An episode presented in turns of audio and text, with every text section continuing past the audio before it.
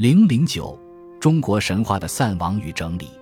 零星片段的神话虽然接近神话的原始面貌，但是这种东西如果不及时将它们缀集起来，熔铸成为一个有系统的大的神话故事，而听凭它们以各种不同的情况分散地记录在若干性质不同的古书里，本来就很容易散亡。加上神话历史化这个因素，就更会加速他们散亡的过程。现在是从以下几点。大略谈谈中国神话散亡的原因：一、当时的记录未全，未经记录的那一部分，自然就会在口头逐渐散亡消失。如像羿射日除害神话，《楚辞天问》只记了羿射日、羿烟日、乌烟结雨；《山海经·海外南经》只记了羿与诸海之一的凿齿战斗的情况，羿与凿齿战于寿华之野，羿射杀之。在昆仑虚东，一持弓矢，凿齿迟钝。一曰：“歌。”若非后来《淮南子》本经篇有一射日除害神话较完整的记叙，则《天问》和《山海经》未记录的那一部分鳞片，就只好听其散亡了。以此推论，在神话记录的当时，必然会有未经记录而已散亡的神话。二，记录简单疏略。未经记录的细微的情节，在记录时便已散亡了。这一点在以问语体出之的《天问》所保存的神话材料中更甚。《天问》记录的神话，因限于问语体的文体，只是发问，未作解答，使人识其大端轮廓，但在细微的情节这方面，却往往模糊不清。如吃龟夜闲，滚河听烟，舜禹成功，帝和行烟那一段。四斜滚听从吃龟的献祭，以息壤因洪水，后北天地行于虞山。情节与《海内经》所记那一段大体相同，只是增了吃龟夜献的事。本来是滚神话很好的补充，却因写的不明确，叫人相当费解。又如记后继诞生，有何冯公写史，殊能将之？即经地切机和冯长之语。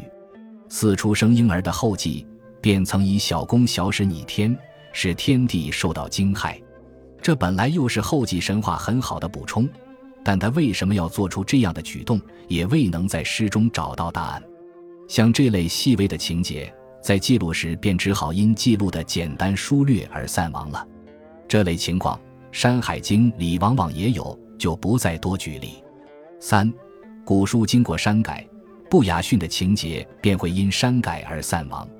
这种例子要举起来是并不困难的。但举《列女传》所记舜神话中二女叫舜服鸟公龙长以救景岭之南，及《淮南子》所记嫦娥奔月神话中嫦娥脱身于月，是为蟾蜍，而为月经二世为证，便可以说明。上举二世在今本的《列女传》和《淮南子》中。都被憎恶不雅训的近身先生们删改而荡然无存了。若非《楚辞天问》红星族补注引古本《列女传》和《初学记》卷一引古本《淮南子》，这两段神话的本来面貌就不可能再看见，就会因删改而散亡了。以上所举，仅仅是在书注和类书里还能查证到的两个小例子。由此推想，经过删改而查证不到的事例。想必也还有的，那就真正是无影无踪的散亡了。四，古书全部遗亡或部分遗亡，鳞片神话也会因古书的遗亡而散亡。先秦古书记录神话较多的有《归藏》《古文所语》《隋朝子》《诗子》等，然而这些书却全都遗亡了。现在我们只能从书注或他们的几本里见到一些尚保存着的鳞片神话材料。推想必还有相当一部分神话材料会随着全部古书的译亡而散亡，又还有的古书现在保存了一部分，却译亡了大部分。如像汉末英少传的《风俗通义》，原三十一卷，今仅存十卷，其中很重要的女娲造人神话、李冰斗西神话等，都见于卢文超所集十卷以外的《风俗通义》文中。就可想见，或尚有神话材料随着大部分一书而散亡了。此外，还从现存某些古书的译文中见到一些神话材料，如从《淮南子》一文中见到乌鹊田和城桥而渡之女的记叙，从《吴越春秋》一文中见到眉间尺神话中三头相咬的景象，这些自然都是极其珍贵的幸存的神话鳞片。但由此可以推想，必还有其他神话鳞片随着一文散亡了。五、因神话历史化而导致的神话散亡。神话历史化。就是将神话来转化作历史，这种工作，从《尚书》《左传》《国语》以开启先河，《书顺典》记得易让于猪、虎、熊、皮，《左传》昭公十七年记得少号之以鸟祭官，《国语》楚语记得颛顼命仲离绝地天通等，便是其例。后来司马迁的《史记》，赵晔的《吴越春秋》，元康、吴平的《越绝书》等。还在继续做着这种转化的工作，不过在当他们做这种工作的同时，又对某些历史人物附会上了一些神话的因素，所以显得情况比较复杂。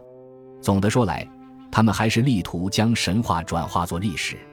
这种工作直到宋罗密作《陆史》而未绝。罗密的《陆史》因为试射宏古，简直是集神话转化为历史的大成。他的这种工作。除了给我们提供一些研究神话的线索而外，其结果却是徒劳的，因为这样一来，诚如矛盾所说，实际上既非真历史，也并且失去了真神话。神话经过这样陆续不断的向着历史转化，剩下零星片段的材料，寓意不为人所重视，自然也会导致神话的散亡。有以上五点原因，中国神话的散亡乃是必然的、肯定的趋势。但是究竟散亡多少，也需有个大略估计。据我从各方面搜集到的材料推想，散亡的可能也只是小部分，而不是大部分。若按比例估计，可能散亡有十分之三，而保存有十分之七。由于中国神话是零星片段的记录在众多古书里的这个特点，真要大量散亡也是不太容易的，因为它们常有重复的大同小异的记载。此一彼存，或彼一此存，这种现象应当是常见不鲜的，不会一散亡便全都散亡。故估计散亡只是小量，不是大量，并且还估计散亡的是在细微情节方面的材料。至于大端，我们都掌握有了，没有太大的损失。就现有各种文献所保存的中国神话的鳞片材料看，基本上还是可用“丰富”二字来给予形容的。不是像没有调查研究的某些人心目中那样的贫乏可怜。既然我们的神话基本上是丰富的，就给我们提供了一个整理它的良好的基础。古代神话因未经整理而有小量的散亡，这是无可挽回的损失，用不着再去慨叹惋惜。现在就需赶紧利用所掌握的这一大堆神话鳞片材料，细心的去做整理的工作。如何进行整理？从矛盾中国神话研究初探结论中所说的一段话，给了我们相当的启示。他说：“我们能不能将一部分古代史还原为神话？上面讲过，我们的古代史至少在于以前实在都是神话。如果欲系统的再建起中国神话，必须先使古代史还原，否则神的系统便无从建立。”我过去做的整理中国神话的初步工作，便是老老实实的把神话放在历史的肩架上，又用由神火转化的古代史，尽量恢复其本来面貌，去填充它的空隙，这样便能勉强建立起一个有神的系统的中国古代神话。舍此似乎亦无他径可循。至于整理的步骤，我以为大致有二冒号：一是连缀，二是熔铸。我所做的只是初步的连缀工作，在连缀中有稍微做点局部的小小的熔铸，那就是在当材料不足或古书的文艺有疑难时，加入的一些推想和假定；或当神话情节引起感情共鸣时，做了些文字上的渲染。实际上并没有放手去做熔铸的工作。我在《岁陶镶嵌的古瓶》一文中曾说：“中国神话本来是零星断片的。”他们有渴望成为一个较完整的古瓶，或是一幅较完整的古壁画，但因为没有像希腊荷马和赫西俄德那样的神代诗人产生，中部文有荟萃熔铸为巨制，如希腊史诗者加以过早的历史化，本来是零星断片的东西，又散失了相当一部分，因而显得更加零星断片了。我所做的工作，并不是修复古瓶，而是把渴望成为古瓶的碎陶片，从泥土尘埃的埋藏中，从烂砖破瓦的混杂里，东一处西一处的拾掇起来，加以服饰、清理、鉴别，然后仔细的镶嵌、拼凑。缺空处又审慎地用其他一些类似的材料来予以填充、修补，使它大致成为一个在古代原应该有、实际上却没有的古瓶。古瓶的真实性只是用了尽可能真实的材料，在合理的推想中的模拟的缔造，这就把中国古代神话的本来面貌以及我如何对它进行整理的情况大致勾画出来了。我不知道这样做是否恰当，只是提出来仅供参考。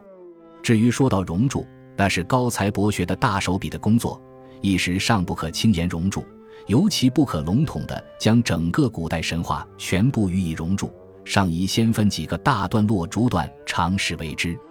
我的意思可以分为：一、开天辟地；二、黄炎之争；三、顺象斗争；四、一与嫦娥；五、鲧禹治水这几个大段落来作为熔铸的考虑。